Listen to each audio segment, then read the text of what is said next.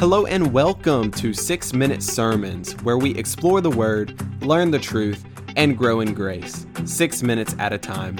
I'm your host, Cameron O'Daniel.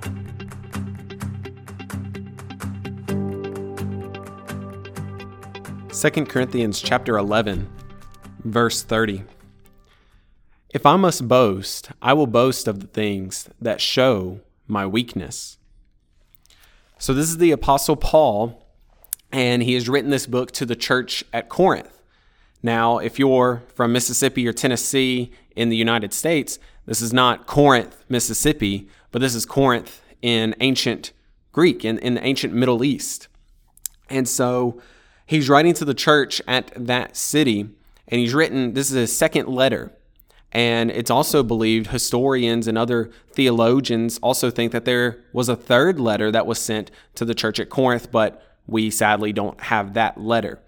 However, we have the second letter. And so here in this second letter, we have Paul talking about how he is going to boast in his weakness.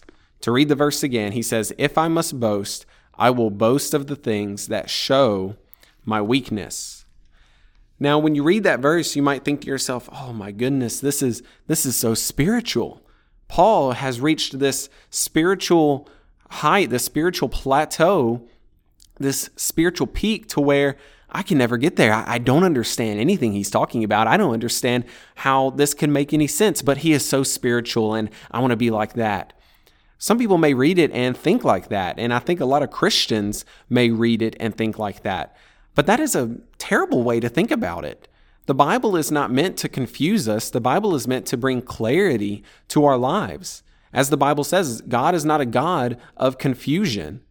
And so when we read this, we should not just seek to understand it in a, in a mystical, quote, spiritual way, but we should try to understand it in a way that is practical for our lives. Because indeed, we live our lives and we live very practical lives. So, what is Paul talking about? Well, when you read this, it seems to be like an oxymoron. When people boast or, or when they talk about themselves or when they talk about somebody else, they usually don't talk about being weak unless they're venting or gossiping about somebody, which that's a sin. You shouldn't do that. But say you're you're a grandparent and you have some grandkids. You are always going to boast in your grandkids because you're so proud of them. In the same way, uh, par- paralleling with that, a five year old in kindergarten might draw this amazing picture that looks terrible. You don't really like it, but he draws this, and you, as the parent, frame it on your, or you put it on your refrigerator with a magnet, or you frame it on your wall because you're proud of what your child made. And indeed, your, proud, your child is also proud of what they made. So when we boast, we usually boast in the things that are great and the things that we are proud of, the things that are strong. But here, Paul is saying, I'm boasting in my weakness. This is very paradoxical and something that the culture, even then, would not do. So, why is Paul talking about it? Why is Paul saying that he is going to boast in his weakness? Well, the reason he does that is because he is trying to take attention off of himself and put the attention on God. He's taking attention off of himself and he is putting it on God.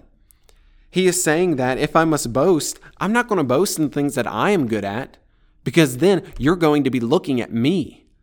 But I'm going to boast in that I'm weak in all of these areas. And the only reason that I'm able to do anything is because it is God working through me. It is God working through me. Right before this verse, if you look at the context of this verse, he talks about all of the beatings he has gotten. He's talking, he says in verse 25, three times I was beaten with rods, once I was stoned, three times I was shipwrecked, a night and a day I was adrift at sea, on frequent journeys, in danger from rivers, danger from robbers, danger from my own people, danger from Gentiles, danger in the city, in the wilderness, at sea, from false brothers. He, he just goes on and on and on talking about the different dangers that he has been going through and the different beatings and, and all of the hardship that Paul has gone through. And he says, But I'm not going to boast in any of that. I'm not going to be proud that I am doing any of that because the only reason I have done any of that is through the power of God. And the only reason I'm going to keep on going is because of the power of God. That is what he is drawing our attention to. He is saying, Do not look at me. Do not look at me. If, if I could, I would become invisible so that God would be completely visible. And that should be the heartbeat of every Christian. You should boast in your weakness, not because you want to be going through all of these different hardships or want to be just a weak person, but you boast in the things that God provides. So if I'm weak in a certain area, God will provide in that certain area. And we boast in that because God did it, not us. God did it, not us. So we boast in our weakness because we are pointing to the Lord. We're pointing to God.